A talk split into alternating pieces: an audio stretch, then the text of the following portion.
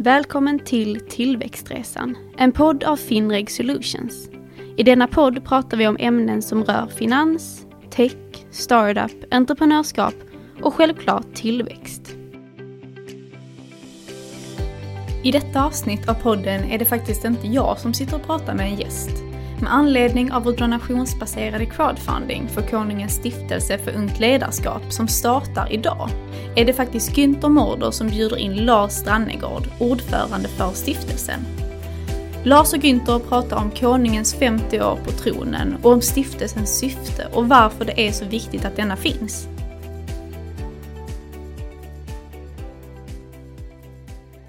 Då sitter jag här med Lars Strannegård som är rektor på Handelshögskolan men idag här i egenskap av ordförande för Konungens stiftelse för ungt ledarskap. Välkommen! Tack så mycket! Och då undrar man ju, vad är Konungens stiftelse för ungt ledarskap? Ja, det är ju Konungens stiftelse för ungt ledarskap. Eh, och det är en stiftelse som har till eh, uppgift och syfte att egentligen då stötta det unga ledarskapet. Och då kan man fråga sig vad det är för någonting. Eh, och det är egentligen faktiskt ett initiativ som är från kungen själv från början. Eh, där det finns ett, från hans sida ett väldigt stort intresse för den unga generationen och ehm, det ledarskap som kanske ser lite annorlunda ut ändå för unga personer. Och det är, har en, har en eh, tät koppling till scoutrörelsen också, där kungen har en, ett stort engagemang för just det. Och stiftelsen den finns till för att eh, dels peka på olika eh, förebilder, unga, duktiga, skickliga eh, individer som, eh, som bedriver ledarskap på något sätt. Och det är också tre ledord som man tycker de ska utmärkas av. Eh, och det är mod, omtänksamhet och handlingskraft. Eh, och då unga ledare som uppvisar detta på olika sätt kan då få en, eh, en utmärkelse som kallas för Kompassrosen. Eh, där då hela tanken är att visa upp dem som förebilder och då, då är det olika ja, typer utav, utav ceremonier och sådär där man, där man utses till det. Så att de fungerar just för förebilder för andra. Och sen stöttar också stiftelsen en utbildning som heter värdebaserat ledarskap som scouterna bedriver som egentligen handlar väldigt mycket om grundläggande värderingar och att man då kan styra eh, sig själv och andra genom en, en eh, större förståelse för, för just värderingar. Och det här var en stiftelse som startades i samband med konungens 60-årsdag, vad jag har förstått. Just det. Och eh, sedan dess har det varit eh, många stipendiater som har blivit eh, hyllade och fått utmärkelser från, från stiftelsen. Om man ska försöka sammanfatta, vilka typer av ledare är det som vi ser som stipendiater? Då är de här ledorden just eh, mod, omtänksamhet och eh, handlingskraft väldigt centrala. Och det är egentligen representanter från samhällets olika delar. Det kan vara eh, ifrån, ifrån offentlig sektor, privat sektor och ideell sektor. Och det är individer då, unga, som har utmärkt sig på något väldigt, väldigt speciellt sätt.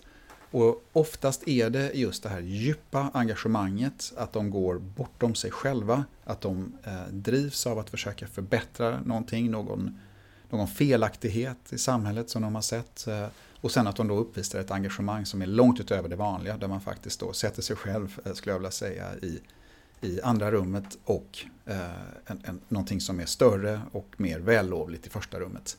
Så det är en sorts röd tråd eh, där, där eh, man kan se att alla de som har fått den här utmärkelsen har gjort någonting som varit stort. Det kan vara inom ungdomsidrotten, det kan vara inom kulturen, det kan vara inom, eh, inom näringslivet eller då offentlig sektor. Att man verkligen har ett mycket stort engagemang och är lite modig och agerar då på ett sätt som inte är helt självklart. Och nu firar konungen 50 år på tronen det är smått ofattbart att eh, tänka den tanken. Och, jag såg någon eh, sammanställning. Det är bara ett fåtal, är det två eller tre andra regenter som har suttit längre. Eh, drottning Elisabeth naturligtvis som, som gick bort tidigare under, under, var det 2023? Det var det 2022? Ja, gick bort tidigare. Mm. Eh, Eh, var ju den som hade suttit absolut längst. Men, men det är väldigt aktningsvärt så det här är värt att uppmärksamma och att fira. Eh, därför har näringslivet, näringslivet bestämt sig för att eh, göra en insamling till Konungens stiftelse för ungt ledarskap. Och det är eh, skälet till att vi sitter här och pratar idag om det här. För i samband med eh, festligheterna i september så har vi för avsikt att överräcka den här gåvan och då hoppas vi att så många som möjligt i näringslivet vill vara med och stötta med ett ekonomiskt bidrag, eller hur? Så är det, det är ju underbart tycker jag, det är så roligt och dels är det ju särskilt eh, roligt tycker jag då att att kungen har, har eh, sagt att eh, om man vill uppmärksamma eh, det här jubileet då vill han att eh, eh just den här stiftelsen för ungt ledarskap ska uppmärksammas. Så att det är det eh, helt enkelt enda så att säga eh, målet som han har när det gäller Eh, insamlingar, eh, att det ska gå just dit. Så vi är ju superglada över det. Och att nu det här görs, det är ju bara helt fantastiskt. Så att min tacksamhet är stor redan nu. Och som ordförande så kommer du vara ytterst ansvarig för att se till att de medel som samlas in används på ett effektivt sätt. Om du får ta säljpitchen för den eh, företagare eller näringslivschef eller vanlig privatperson som känner att jag skulle kunna stå beredd och stötta. Vad kommer stiftelsen att göra med pengarna? Ja, men då kommer, men det är ändå så att vi eh, i vårt samhälle idag så är det en, en mängd olika bekymmer som vi står inför, samhällsutmaningar eller vad man ska kalla det. Och eh, om man då riktar sig till den unga generationen och att man där kan få fram förebilder, att man kan generera eh, just goda viljor, goda tankar och goda förebilder.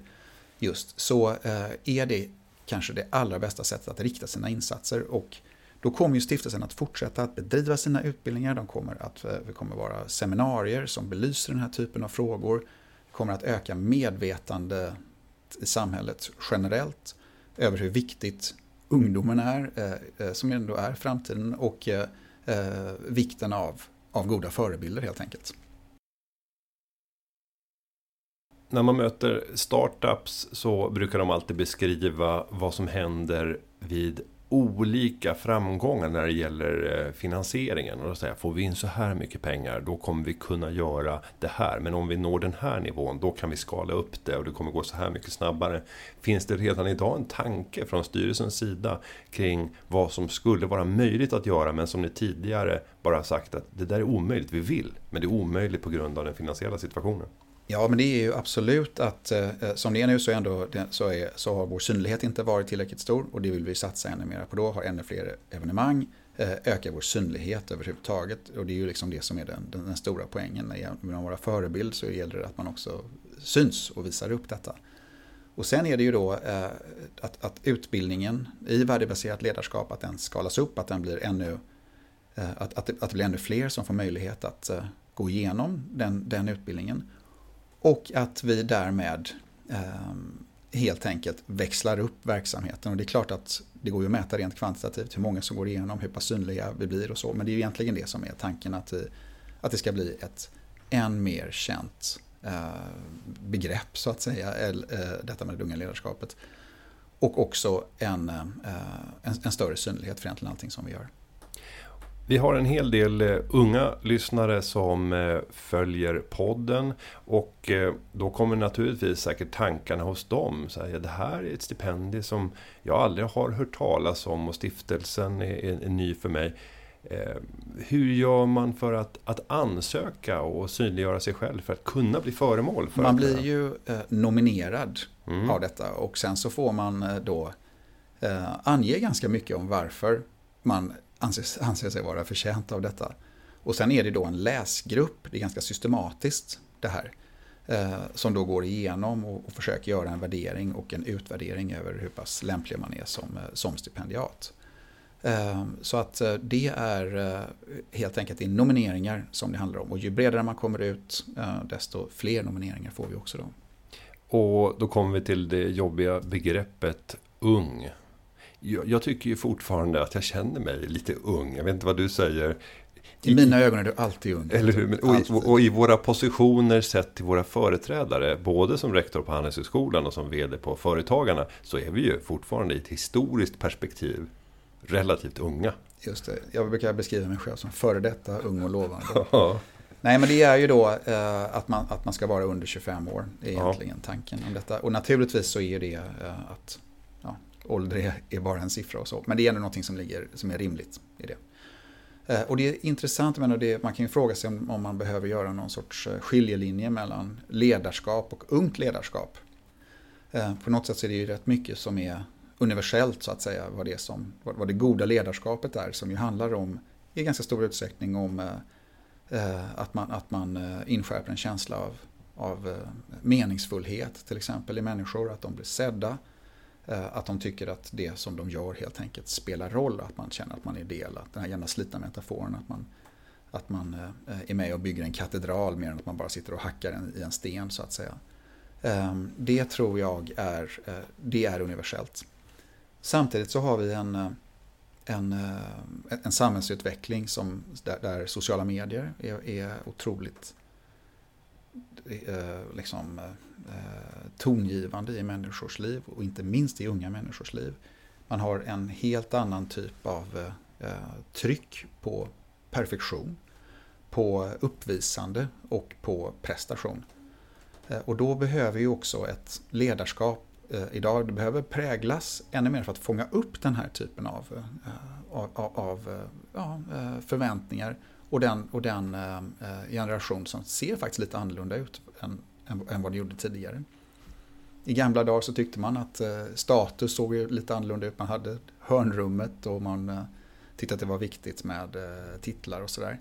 Det är inte riktigt så idag bland de unga, inte enligt min erfarenhet i alla fall. Men det här med det betydelse, att man ska känna sig betydelsefull och att man räknas blir otroligt viktigt. Så att allt detta som, som då handlar om att visa hur man egentligen skapar den typen av ledarskap. Hur du, hur du skapar engagemang, Eh, hur, man, hur man kan eh, driva saker framåt genom att eh, eh då helt enkelt vara en god förebild och liksom hitta vad det är som triggar andra människor som är eh, idag.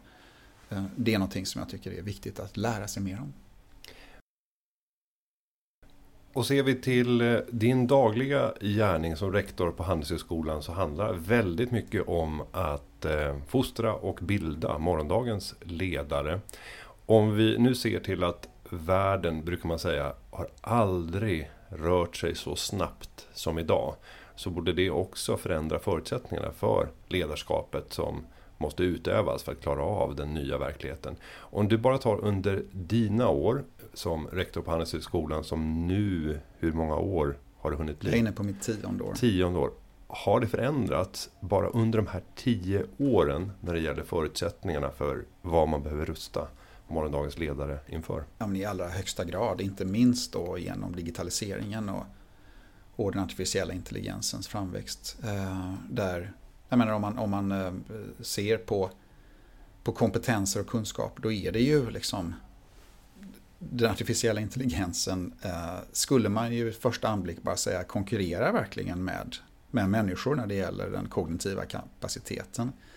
Och om man då fortsätter att utbilda på precis samma sätt och tror att företagande och eh, organisering ser likadant ut idag, då är, då är man ju eh, ganska farligt ute. Och vi har ju fattat beslutet att vi tror ju mer och mer nu då på mänsklighet och den mänskliga faktorn så att säga. Eh, maskinerna är ännu så länge inte så duktiga på mänskliga aspekter, eh, på, liksom på, på känslor av olika slag, på empati, eh, på förmågan just då att, att se till helheter och kontextualisering. Så vi har ju vridit om vår utbildning. Eh, naturligtvis har vi kvar alla våra kärnämnen, man blir jätteduktig på, på hur resultaträkningar relaterar till balansräkningar och så hos oss. Men vi har också infört många inslag eh, som handlar då om kreativa element, av analytiska eh, element, av empati och reflektion mycket mer saker som alltså en, en uh, chat GPT 4 och 5 är ganska dåliga på självreflektion så att säga eftersom de är maskiner än så länge. Man får tro vad, vad man vill om, om domedagsprofeterna inom AI men än så länge så är de ju inte speciellt duktiga på just, eh, på just reflektion och självkännedom. Eh, så att vi har ju ökat inslaget av det därför att vi tror att de viktigaste egenskaperna i morgondagens arbetsliv kommer handla om just den förmågan att sätta sig in i andra människors situation. Se världen ur deras perspektiv, vrida på perspektiven och gå i deras skor. Eh, och om man gör det, då ökar också sannolikheten att man kan bli vän så att säga med den artificiella intelligensen och tekniken mer än att det blir en sorts motståndare så att man gör den till sitt verktyg och följeslagare istället för huvudkonkurrent.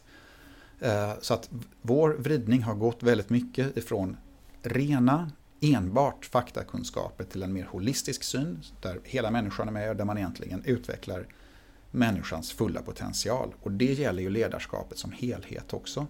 Eh, det, det, det blir än mer av den varan, det kommer bli ännu viktigare i framtiden att se hur, eh, eh, ja, sätta sig in i andra människors situation helt enkelt. Om vi tar frågan att leda organisationer, kanske i form av företag, så är min upplevelse när jag tittar tillbaka under min börskarriär, då jag har följt många av de största börsbolagen, att det var väldigt vanligt på 90-talet och inledningen på 2000-talet att, att vdn var en specialist och eh, någon som var oerhört sakkunnig kring det bolaget sysslade med. Idag så slås jag över att eh, duktiga ledare gör resor mellan branscher och kastas in i branscher där de helt saknar erfarenheter och att man från styrelsers sida ibland till och med letar efter personer som inte är sprungna ur branschen. Det här är en personlig spaning. Gör du en eh, liknande analys? Har du sett något motsvarande när du tittar ut på var ledare plockas ifrån? Ja, man kan ju se att det ligger ju en, det ligger, det är en god spaning skulle jag säga. Eh, men det, det, det, det, handlar ju om att man, anledningen till att man då kanske vill se någon som är icke-specialist, det är att det är rätt svårt att vara specialist överhuvudtaget därför att utvecklingen går så snabbt som den faktiskt gör. Eh, och det finns ju en risk att vara specialist att man då faktiskt fastnar i Eh, ja, en rådande teknik till exempel eller en teknologisk lösning. Eh, och om du har någon som kommer utifrån då tvingas ju den se på världen på ett annorlunda sätt. Eh, och helt enkelt vidga sitt synfält, vilket är, viktigt i sig att göra. Men en duktig ledare behöver likväl ha den största respekt för specialisterna och också inse att man kanske inte kan allt det där som, som företaget då kanske sysslar med. Och den där ödmjukheten, den är nog väldigt bra att ha. Och den, den, den, det behöver inte eh, komma utifrån, för det kan ju mycket väl vara väl förtrogen med en viss bransch. Om du gör det, så länge du har den, den, den ödmjukheten och förmågan att kunna eh, helt enkelt lita på andra och, och eh, försöka släppa dem fria så att säga inom, inom, inom givna ramar naturligtvis. Eh, men, men eh, just det där att vidga sina vyer, ha, ha, eh, vara ödmjuk och ha respekt för att man faktiskt inte kan allting själv.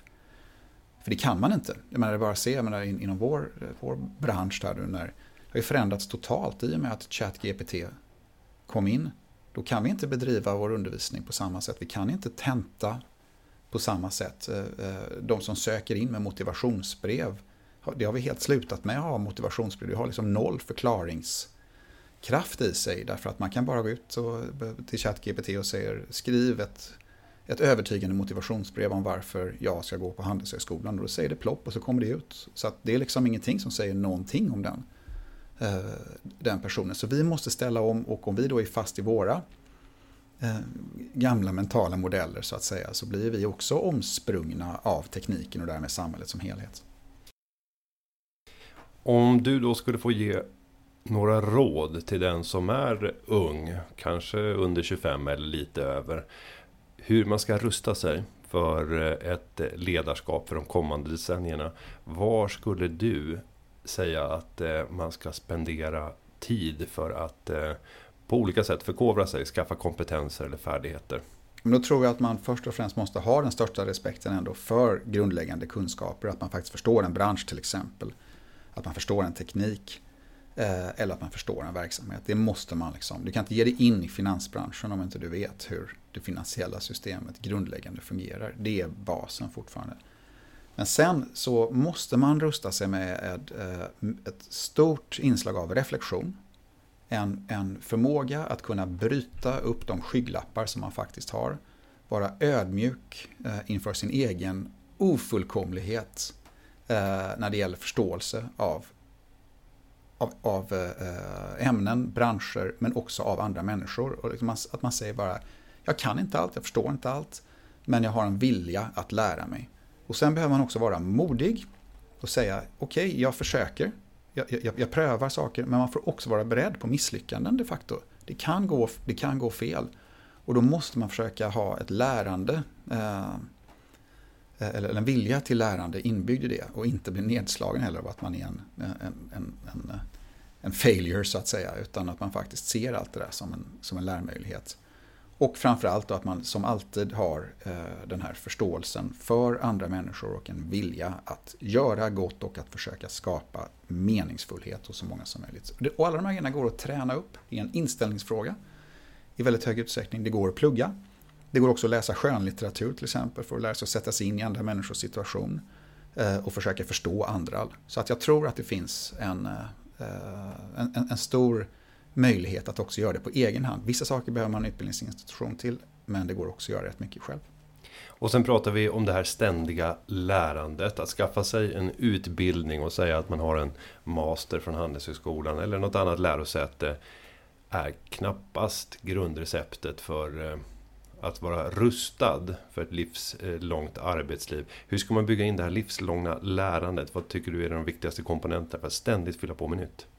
Ja, men då är ju alltså livslångt lärande för mig handlar om att du har ett reflekterande förhållningssätt. Där du hela tiden omprövar och säger det jag tycker och, och, och tänker kanske inte är aktuellt längre. De här teorierna, modellerna som jag agerar efter eh, kanske hör historien till.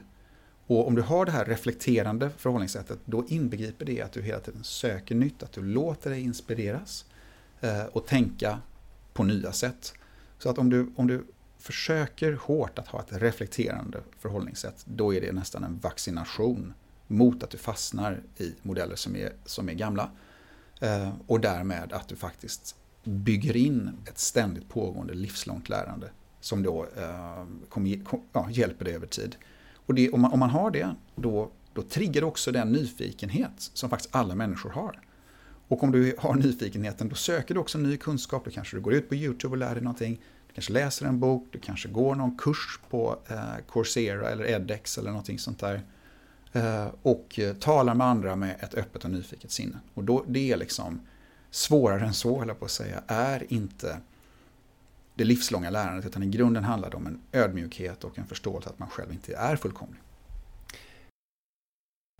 Lars Strannegård, eh, stort tack för att du har kommit till podden och eh, i rollen som eh, ordförande för Konungens stiftelse för ungt ledarskap så hoppas säkert både du och jag som representant från näringslivet att vi ska få många att vilja öppna plånboken och generöst ge en gåva för att på så sätt bereda möjligheter för ännu fler unga att uppmärksammas, prisas och att vi får skriverier och eh, möjligheter att bygga de här egentligen inspiratörerna som prisvinnarna och mottagarna blir. Mm. Så eh, stort tack Lars och eh, nu är det upp till dig som lyssnar att se till att ännu fler får prisas. Tack! Tack så mycket!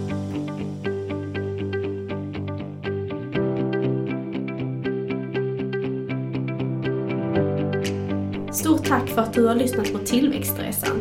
Vi är tillbaka med ett nytt avsnitt nästa månad.